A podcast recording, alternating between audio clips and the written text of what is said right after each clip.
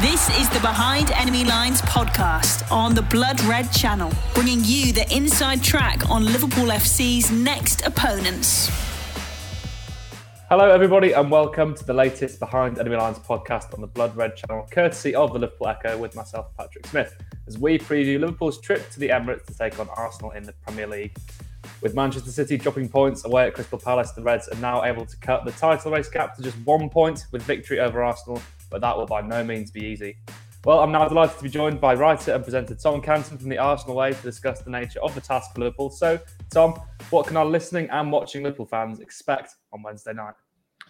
Uh, probably their their toughest challenge in, in quite a few games. To be fair, um, Arsenal have always been a side that I think Liverpool have been fairly confident about facing uh, in recent seasons. I don't think that's really up for debate. And Arsenal have kind of always approached these games with quite a lot of apprehension because um, we obviously know how good Liverpool are. But yeah, Arsenal have really, really changed in kind of the last three to four months, uh, especially since just before uh, the Christmas period hit. We have gone for a really good period of form, beating sides that a lot of people kind of question whether or not we'd have the guile to be able to beat. West Ham at home, Wolves home and away.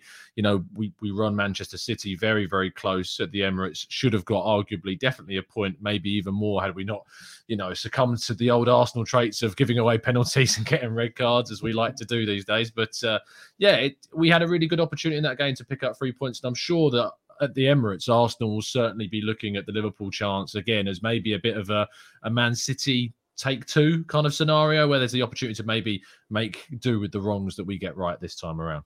I mean, you mentioned that City game there, that could almost be a catalyst because mm. your rise in form since then has been so impressive, hasn't it? And obviously, the two clubs have already met three times this season, that being mm. Liverpool mm. and Arsenal, of course. You know, it's fair to say Liverpool have had the upper hand, but what's different now between this current Arsenal side compared to you know the one say pre-Christmas? Yeah, I mean, we've only lost one league game since we lost, ironically, to, to Everton uh, on the 6th of December, which looks like an awful result now when you consider oh, you where that? they are. Honestly, it was unbelievable. It was one of the worst games I've ever watched when we lost that Everton game. But yeah, what, what's changed, I think, is that Aubameyang's dropping has been huge. Um, I mean, I was looking at the statistics the other day. In the 14 games that Aubameyang has played this season, uh, we've scored uh, 18 goals. And then in the 11 games since he was dropped, we've scored 25. So it's ironic that you take out who is a world class striker on his mm. day. Let's make no bones about that. But for what Mikel Arteta was trying to achieve, Alexandre Lacazette has kind of fulfilled that role a lot more. So his link up play, the way in which we attack is a lot more refined. We're a lot more threatening in the wide areas as well. And I think that also the midfield, Xhaka and Partey, those two combining fantastically well. But the, the biggest kind of difference and the biggest star of this period has definitely been Martin Odegaard because he's just been an absolutely fabulous footballer to watch. And there was a lot of doubts about him in the summer, whether or not we should have, you know, spent the money or instead maybe pushed a little bit harder for Sir James Maddison from Leicester. Arteta knew the guy that he wanted. He continued to push for Odegaard. It looks like we weren't going to sign him. And then Real Madrid and Ancelotti just turned around and basically said, look, you're probably not going to get the opportunities this season. And, and he made that opportunity to, to then take the chance to move to Arsenal. And it's been fantastic this season, especially since the turn of the new year as well. Yeah, you've led to my next question really well there. You know, Odegaard has rightly been taking the headlines recently. How important is he to your side? You know, is there a reason for this recent spike in his form, or has he sort of been more in the shadows for the start of the season? I, it's a tricky one to kind of put your finger on why it's changed so drastically because he wasn't really known for chipping in with lots of goal contributions, goals or assists.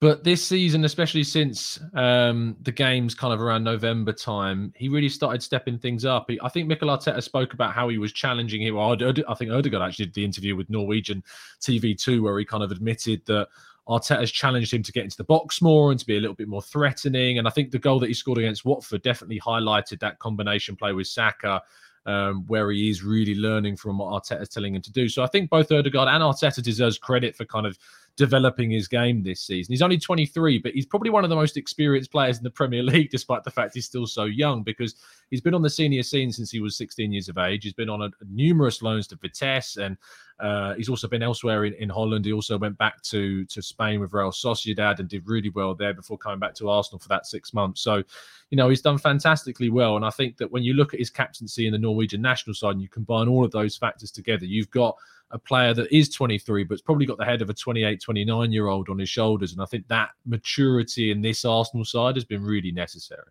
I think as well, he slightly moved to the right hand side of your midfield 3 now, mm-hmm. hasn't he, rather than the number 10 spot? Because if he were in the number 10 role, Fabinho, obviously, probably one of, if not the best defensive midfielders in the world. Do you think Liverpool are going to struggle to pick him up in that right hand side spot? No, because you're Liverpool and you're very good. um, I, I, don't think you will struggle. Uh, I think that he will challenge you, and I think that um, he kind of pops up in the half spaces sometimes and does really well on the right hand side to support Saka. It's that basically the thing with Arsenal is that whilst we're playing really well, at the moment we can still be a little bit one or two dimensional. Like we we rarely kind of go into the nature of being unpredictable. You kind of know what you're going to get from Arsenal, and if you can shut down Saka and if you can shut down Odegaard that takes a huge proportion of what Arsenal are capable of doing out of the team right now. Because if you look back at, say, last season, 2020 uh, 21, Kieran Tierney was kind of ironically the most threatening part of Arsenal down that left hand flank. He was crossing balls into the box all day long, and it was just monotonously predictable to know what Arsenal were going to do. This season, there's been a lot better. Odegaard stepped up, Saka stepped up, Lacazette, despite not scoring, is definitely helping with his link up play. And Tierney's been a little bit more subdued this season, hasn't really been the same Tierney that we saw last year. Um, the left hand side, Martinelli and Smith have been vying out for that left hand spot, but it's so crucial that Odegaard and Saka are on form for Arsenal to be in their tip top form. So the reason why I say no, I don't think you'll struggle to kind of deal with it because the midfield of what you've got available to you is so good, especially with Fabinho and what he does and and how consistent the defense is at shutting down the best parts of opposition sides that it's going to take both of and the rest of the Arsenal team to be on their absolute top game to have any kind of hope of of getting through that Liverpool backline and midfield. Behind enemy lines on the Blood Red Channel. I suppose our strong midfield may do well with Odegaard, but Bukayo Saka, he mentioned, keeping him quiet isn't exactly straightforward, is it? I mean, in my opinion, he's the one who's caused Liverpool the most problems when the two clubs have met this season. You know, how can Liverpool cope with Saka and what problems will he cause us? Uh, you cope with him by doubling up uh, as much as feasibly possible. Um, he can struggle sometimes to break away, but that is part of his game. It's definitely stepped up this season. Is he rolls away from players with a strange feeling of he's a lot stronger than he actually looks, uh, and he's really good at kind of breaking away from defenders in tight spaces, keeping the ball under control. That's a lot of the things that people looked at for Nicolas Pepe and said why why isn't Pepe necessarily getting into the team as much as Saka is? And it's because Saka's ability to keep the ball close to his feet whilst beating his players has gone to a different level above what Pepe can kind of achieve at Arsenal at the moment. What he doesn't and has still improved on, admittedly, is his finishing, and that's where Pepe's kind of game was always lauded. Was he was one of the best finishers at the club. But with Saka, it's when he's getting into these goal scoring positions, he's doing really well to take those chances. You look at the goals that he scored this season again in the Watford game the other day, the goal he scored against Brentford from the left hand side across the keeper, um, the goals he scored against Leeds. It was a fantastic finish in that fixture too. You look at those games, and he's definitely added that threat to his to his game. But if you do double up on him, if Robertson doesn't overcommit too often, Saka will be able to be um, probably shackled more so than, than Arteta would like the difference is, is with Liverpool's fullbacks playing so far high up the pitch so often, if Saka is able to get him behind Robertson and Odegaard's able to feed him, and as he does, that's probably where you're going to be most vulnerable during the game, I would imagine. Yeah, of course, as well, you've got so many attacking options, and you spoke about the Watford game there. Martinelli as well had a brilliant performance then. Mm. The story of the season has been, you know, Saka and Smith Rowe as your chant goes. But Martinelli's really stepped up recently as well. And you have got three games in the space of a week. So do you think Arteta is going to rotate any of those attacking options going into this game? There's the possibility that Smith Rowe comes in. Um, I think that Martinelli, whilst is he's a classic 20 year old who's got lots of talent. He's your classic, like in certain games, explodes with with loads of like clips that you'll go viral online. The, the, Chelsea goal that he scored where he ran from one half of the pitch, to the other, for instance, being one of them. The goal he scored the other day against Watford. But actually, that Watford game, he wasn't amazing. Uh, and that one goal that he scored was kind of the bright spark of the fixture. But then when he plays against Liverpool, there's this weird thing that Klopp loves to, you know, talk him up and talk about him as kind of, you know, this this special talent which he is. But I still feel like that Arteta will continue with him despite these issues because we played West Ham and Southampton and Leeds in the space of a week uh, in the December period and he kept the same lineup for those three games. So he's not uncomfortable using the exact same lineup across all of those fixtures. So I think he probably will end up sticking with the team as is. The only possible option is maybe if Tomiyasu's back fit, which we're not 100% sure. He said that he's back training today. I doubt he'd risk throwing him in, but he may bring him back for Villa at the weekend, but probably not Liverpool. Well, yeah, let's move on to the defence because obviously Mo Salah has missed training. We're not sure whether he's going to start or not, so we may be looking at a weakened-ish Liverpool attack. So, how have Arsenal's defensive performances of late been? And you know, will you be hoping for a repeat of that League Cup first leg in the semi-final where you managed to keep us at bay?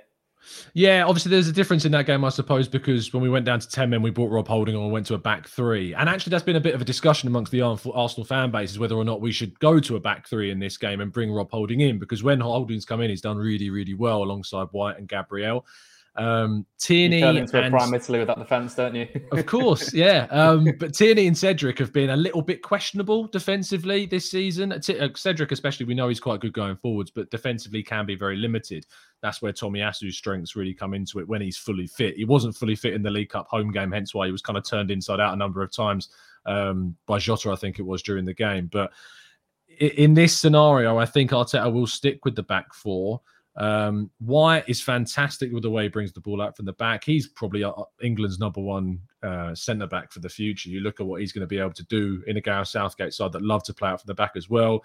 If you think that Harry Maguire's getting to the team every single week, Ben White has far outshone Harry Maguire this season. And people talked about who was the, the silliest size, the famous memes that went about about uh, Konate and White and Varane, and when Kunde was also obviously linked with Chelsea as well and White was kind of looked at as the bit of the, the, the court jester amongst those, but actually has shown to be one of the best signings across the league this season. So he's excellent. And then you've got to get past Ramsdale, who's, you know, just been brilliant and probably the surprise signing of the season, uh, one of the surprise signings across the whole of, of, the continent, arguably this year, because it comes from a side where he's been relegated with, where he was relegated with the team before that and relegated with the team he was on loan at uh, as well. So to come then to Arsenal and perform the way he has done, I think have the third most clean sheets in the league this season is, you know, it's staggering. So if there is a defense that can hold this Liverpool front line out, I would be, you know, you'd be hard pressed to find a team better than Arsenal to to try and do it.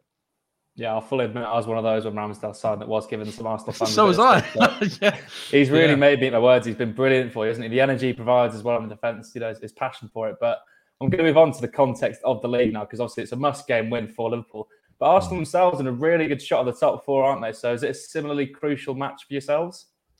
The Leicester win took a bit of pressure off this game um, for Arsenal. I think that Arteta will obviously be looking at it as as not anything like a free hit or a bonus, but you know I think there is an acceptance that Liverpool and City are the signs that Arsenal are trying to get onto that level two again with the signings that they're making, with the, the way that they're playing football, with the the mentality that Arteta's putting into the team. But this game is will be looked at as if we can get something from it. Arsenal have then got top four pretty much in their hands to then throw away. If we don't get anything from this game, it will be a case of regroup, go to Villa, move on from this. And, you know, I don't think it will burden the side because it, it wouldn't be like a shock defeat. And I think no one's going to be looking at it in that way. For Liverpool, the pressure's obviously increased because of last night's result against Crystal Palace. Um, recording this on Tuesday, of course. And with with that result, I'm not sure, and I'd love to get kind of your view from that perspective is – do you think that result against Palace will have invigorated Liverpool? Because I feel like they were already fully motivated anyway, and whatever the result would have been, they would have carried on to push. But do you think it it will have any bearing on the way that you approach the game? I think the momentum sort of swung because we've been in the position where we've played our games before City, albeit they've still had that game in hand. But the past few weeks, it's felt like we've played first. Whereas mm. now City have dropped points, and that's going to switch. It's now going to be all right. The pressure's on Liverpool now to go and beat Arsenal, and that's the game in hand that will level it out. But personally, I don't think it's going to impact it that much because it's so mm. cliche. But I think we are of the best side of all time to be the one game at a time. And I think Klopp, you know, really does actually manage that very well as a coach of Liverpool. So I don't think it'll mm. impact them too much. But I'm going to bring it back around to Arsenal now, of course. You know, we were expecting to be in this position with the you know, with the greatest respect. Maybe some mm. fans might have expected, you know, your Man United, your Leicester, even Tottenham to be pushing for that fourth place. But, but Arsenal now really have got a shot at it. And would it be unsuccessful this season if they failed to do so? Uh, I wouldn't describe it as a failure if we didn't get to top four. I would say it would be a big disappointment considering the context of how the season's been. But I mean, at the start of the year, I was saying back into Europe, get that top six, you know, make that one step forwards. Because I looked at who was around. Man United are being touted as title challengers this season with the signings that they made.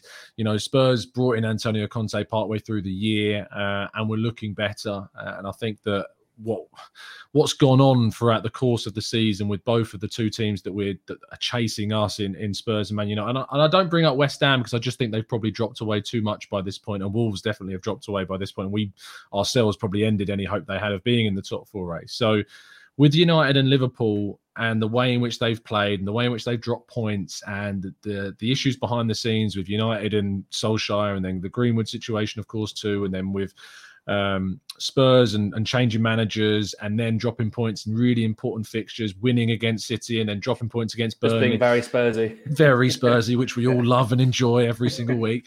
Um, but it's. I still don't look at it as a failure because of the context at the start of the season. That top four is an overachievement for this Arsenal squad. It's the youngest side in the Premier League with the most inexperienced coach in the Premier League. To get into that top four would be a great achievement and really would kind of justify and vindicate a lot of the decisions that have been made to keep hold of Arteta through times where, you know, a lot of people, including myself, really question his position, especially after we finished eighth back to back and being knocked out the Europa League by, by Unai Emery of all people and Villarreal. So I think the way in which it's turned around and the way in which we've moved forward this season, if we say finish fifth and just missed out on the top four, I could probably compartmentalize that and understand the, the steps that we're taking to move forwards and realize that next season we're in an even better position to push forward to get to where we want to be. But make no bones about it, it would be a disappointment because we have a really good opportunity to get top four this season, and that would represent a giant leap forwards for Arsenal Football Club. Yeah, exactly. So, and as you mentioned, there, it's such a young, promising, exciting side with a mm. young, promising, exciting manager. So, in 12 months' time, what would progress look like to Arsenal? Would you like to be in a comfortable top four position this time next year, or what would progress look like for the side? Yeah, I mean, if we apply the caveat that Arsenal say qualify for the Champions League this season, in 12 months' time, we should be looking at being a side that are probably about where Chelsea are right now. Not in terms of, you know, they were expected to be title challengers, but in the sense of how far they kind of are off of the, the sides like Liverpool and Man City. Still need to do more investment, still need to make better decisions, still need to be more consistent. But They've got a, Arsenal. Hopefully, will have a side by then, both with a much better striker, with a much better central midfielder, with greater depth throughout the side, with players like Odegaard, Saka, Smith Rowe, Martinelli, White, Gabriel Tierney, all improving. Tomiyasu as well, Ramsdale too. Uh, more youth coming through. I mean, one thing that I think a lot of rival fans look at with Arsenal is, wow, look at this young, amazing side. But I think sometimes that overshadows the talent that's still coming through the Arsenal youth ranks that don't get as much game time because we've got such a young squad anyway. But you've got players like Charlie Patino, that's probably the most famous of all of them that's coming through. Uh, there's a young guy at right back called Brooke Norton Cuffy that's on loan with Lincoln that's doing exceptionally well as well. You've got uh, Omar Rekik, who's a Tunisian international, who's already played at the African Cup of Nations, There's a centre back that's coming through. There are some re- uh, Folarin Balogun, of course, a lot of people know about, who's at Middlesbrough right now as well. There are so much excited to be about Arsenal. It's a really exciting time to be an Arsenal fan and to get Champions League and then to see where we are in 12 months' time, hopefully after another big window, could see Arsenal in a position where the 23 24 season, you're looking at a side that maybe could be thinking about title challenging in, in you know, a relatively short term period. Yeah, it definitely is seeable, isn't it? Especially with Chelsea. Who knows what's going to happen to them? Of course, yeah. They may plummet as well. But I'm going to bring it back around again to Wednesday night's match. Are there any notable injuries or suspensions within the Arsenal squad? So the obvious one is Tomiyasu, as we've mentioned. Uh, he's suffered with a with back to back calf injuries. He injured, I think it was his right calf in, ironically, the game against Liverpool. Um, fought back uh, and then was on the bench. I'm struggling to remember which game. I think it was for the Brentford game he was on the bench for, and then injured his, his left calf, which often happens when you, you injure one calf because you're putting all your weight on the other one when you're doing your rehab. But it, he's probably a doubt. He did train today, um, but it was light training, so he'll probably be back for Villa at the weekend, not tonight. But other than that, it's your first uh, game back against Luis Diaz. Enjoy. yeah, absolutely. But yeah, it's. Uh, it's going to be a clean bill of health otherwise. Uh, the, the battles in terms of that, yeah, Luis Diaz um, up against Cedric is going to be scary, uh, very, very scary indeed. But uh, other than that, having, I mean, the difference between this and the side that obviously lost in the League Cup game is that Partey and Xhaka are both back now have played significantly um, and really importantly together. And yeah, having that back and available is has been huge. So yeah, just one injury for us, which is not a nice change for Arsenal this season because we've had so many injuries in the past that you know it's often big the big talking point of our season, but not this year. You've dropped a few hints there. What do you think the starting eleven will look like? Yeah, so I think it will probably be the same team that played uh, the weekend. So that'll be Ramsdale, Tomiyasu, uh, sorry, Ramsdale, Cedric, Tomiyasu is stuck in my brain now.